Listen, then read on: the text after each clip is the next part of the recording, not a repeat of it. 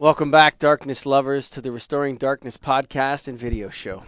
Got a great show up ahead for you with the Darkness News Report with Scott Wachter and also a wonderful interview with Todd Burlett, president of Starry Skies North. But before we get into that, I want to tell you a little bit. The word is out. The press releases have been released to all the different news agencies in the lighting industry. The Lighting and Darkness Foundation is has arrived. It's incorporated. It's ready to issue donation receipts. And we already have our first client. That's right. Coming out of Utah, Save Wasatch Back Dark Skies. Who are they? Well, they're a group in Utah, and they're in the back half of the mountain range. Wasatch is the mountain range. Wasatch front is Salt Lake City. Wasatch back is a beautiful valley, pristine, with wonderful, glorious dark skies. And the, the group there, Save Wasatch Back Dark Skies, is in an ordinance battle. And the Lighting and Darkness Foundation is going in to help them. Greg, myself, myself, and Greg Eric are flying in there on the 13th to see to speak to the um, planning committee of the town and to encourage them to not allow uplight in in Wasatch Back. And so, what I want you guys to do right now, we have a special campaign for Save Wasatch Back Dark Skies. I want you to go to the Restoring Darkness podcast website right now, restoringdarkness.com. I want you to see campaigns along the top. Click the campaigns. It'll show you a donation for Save Wasatch Back Dark Skies, folks. That's right. And you can donate directly to this initiative. And all of the funds will go to the good folks in a hard battle in Utah right now to save pristine, beautiful environment of, of Wasatch. So, Wasatch County. So I want you to go there right now. Now, here's another little special tidbit for you folks out there. The Lighting and Darkness Foundation will match every single dollar donated up to 3500 bucks. That's right, folks. We're stepping up to the plate. We're throwing $3,500 their way to help them out. And Greg and I are going to be going there to, um, to you know, lend our support, see what we can do. So go there. But before you go, even better, I want you to click that donate button as well. And why not become a recurring donor, folks? Why not help us out on a monthly basis to do this great work? So, restoringdarkness.com. Now, we have a great show ahead for you. Like I said, we have Todd Burlett, president of Starry Skies North. Great interview with him. But before we get to him, we got to go to the Darkness News Report with Scott Wachter coming up right now.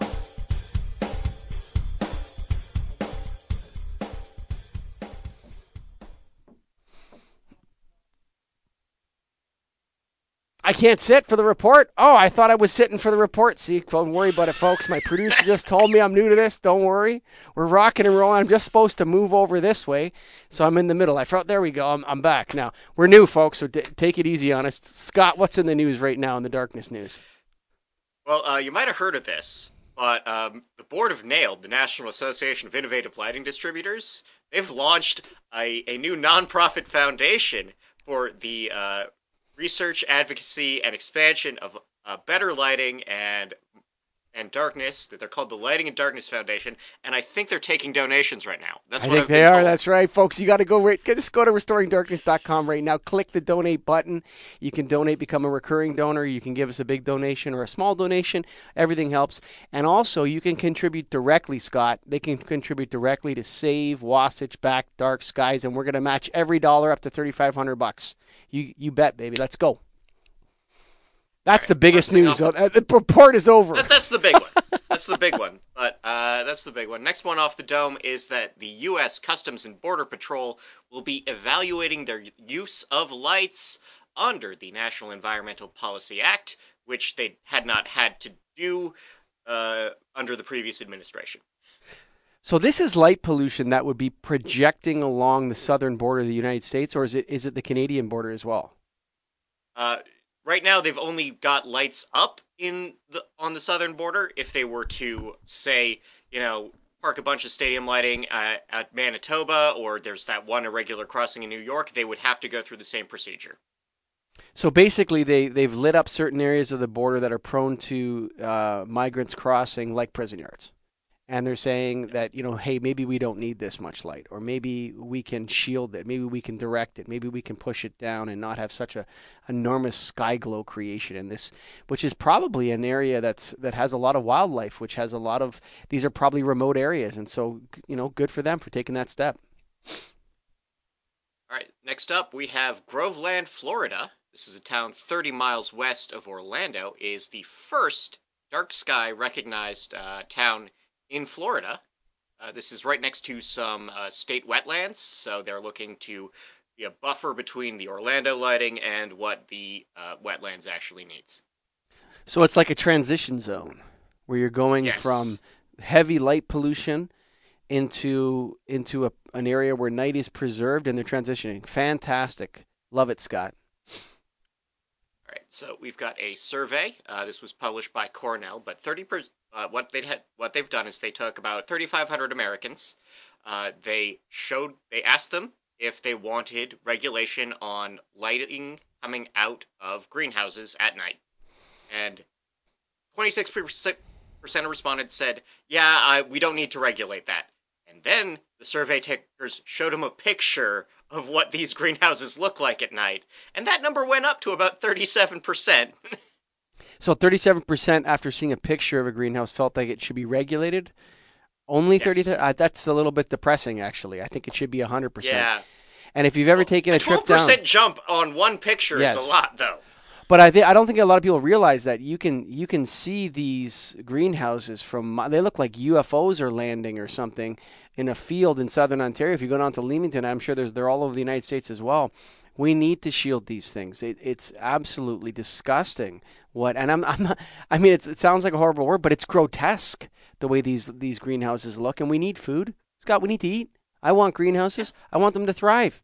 I want you know I'm, I love greenhouses. I got nothing against greenhouses, but we need to shield the light at night. It's it's it's disgusting. It, and and so I, I I- think that if people took a little trip to Leamington or were even across what's that lake that connects uh, um, Lake Erie and Lake Huron, the one in between near near uh, Detroit and Windsor and all that, you can see these greenhouses from the other side of the lake, glowing purple and green in the sky. It's it's absolutely disgusting. So, folks, we need to get that number up to 100%. Scott Walker, work on it, please. All right. Uh, so the state of Connecticut is about to enact, or out of session for the summer, but the state of Connecticut is about to enact a law where all non-essential lights owned or managed by the state are just off at 11 per, at 11 p.m. Just off all year. Now, this is not roadway lighting, obviously. We're talking about lights on buildings. Yeah, this is this is parks. This is parking lots. This is any any state-owned building. So you know, courthouses, courthouses, governor's mansion. So I think it's time for lighting controls people to get to Connecticut and start offering uh, the government of Connecticut solutions to this because that's a big. That's going to be well. Maybe they already have the infrastructure. They might have the timers in place. Maybe they just have to set the timers. I think that's Yeah. good news for our The other movement. thing this bill does is that it's going to direct the Connecticut Code and Standards Committee Mhm. consider doing this across the state building code. So this would become law for larger buildings that are privately held. You know what's interesting about you know the preserving night argument, uh, like what we were talking about with our work at Save Wasatch Back Dark Skies and helping out the good folks there.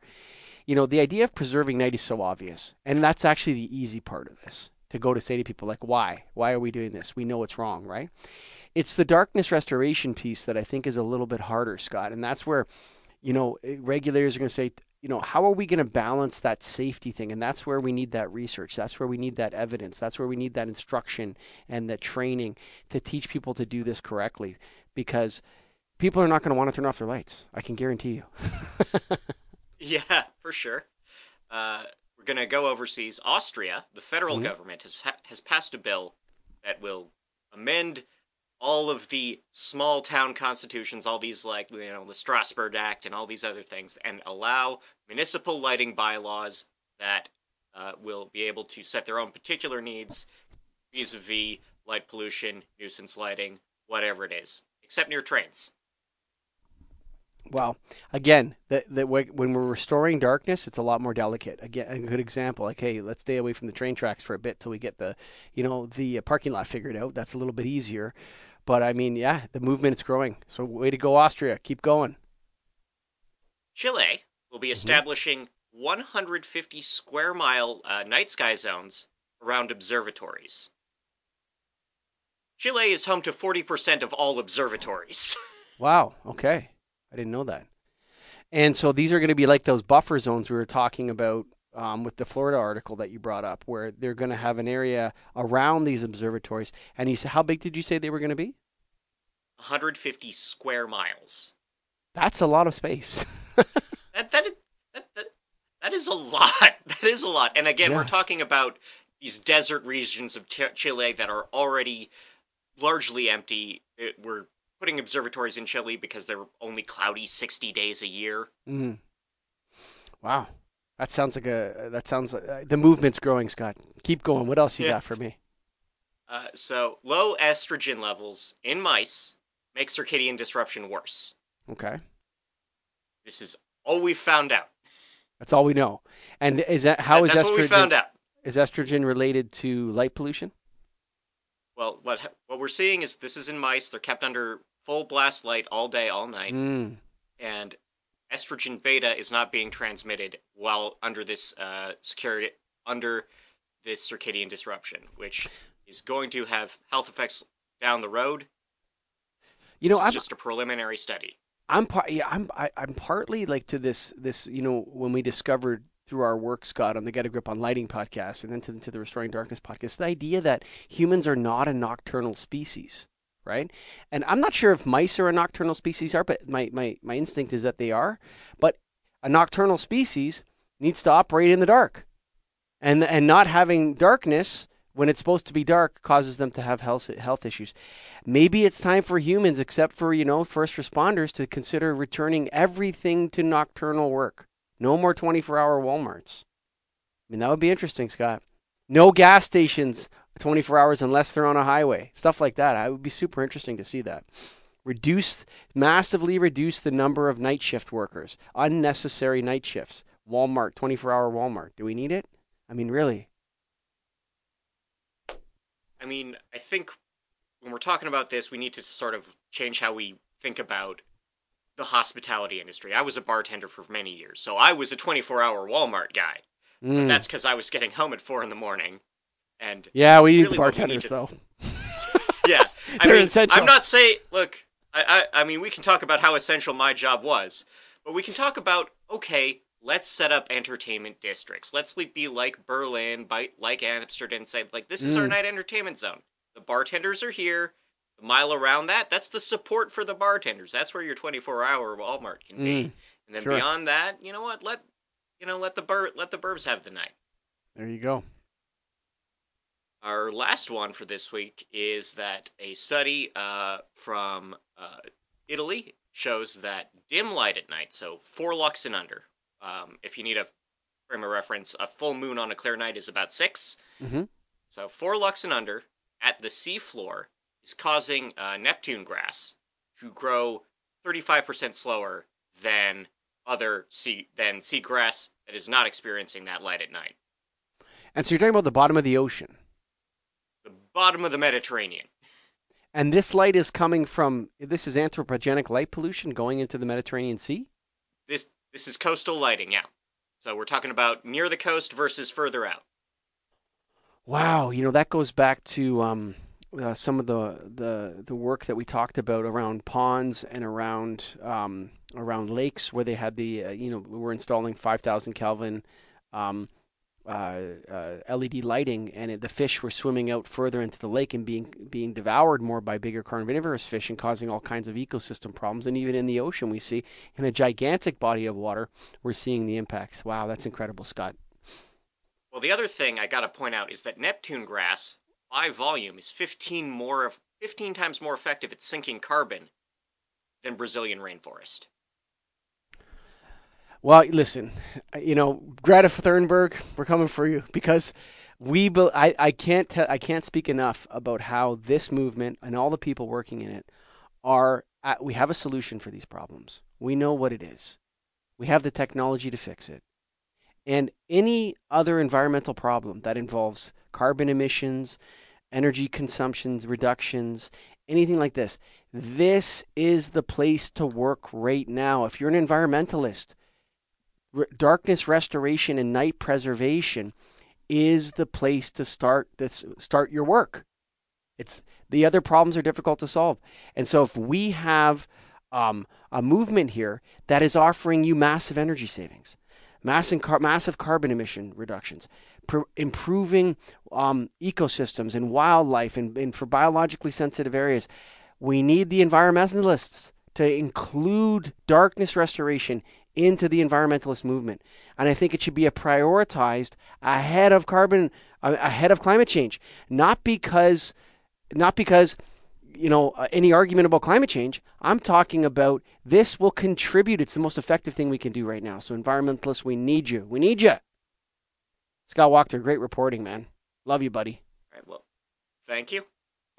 That has been the Darkness News update, folks. And I know I called it the report, but hey, I'm I'm uh, we're doing this thing live, so we're we're working on our on all the different titles and everything. But I, before I go, guys, I want to tell you to go to restoringdarkness.com. First, you can check out the darkness news, all the news that Scott was talking about. All those stories are posted to the restoringdarkness.com website.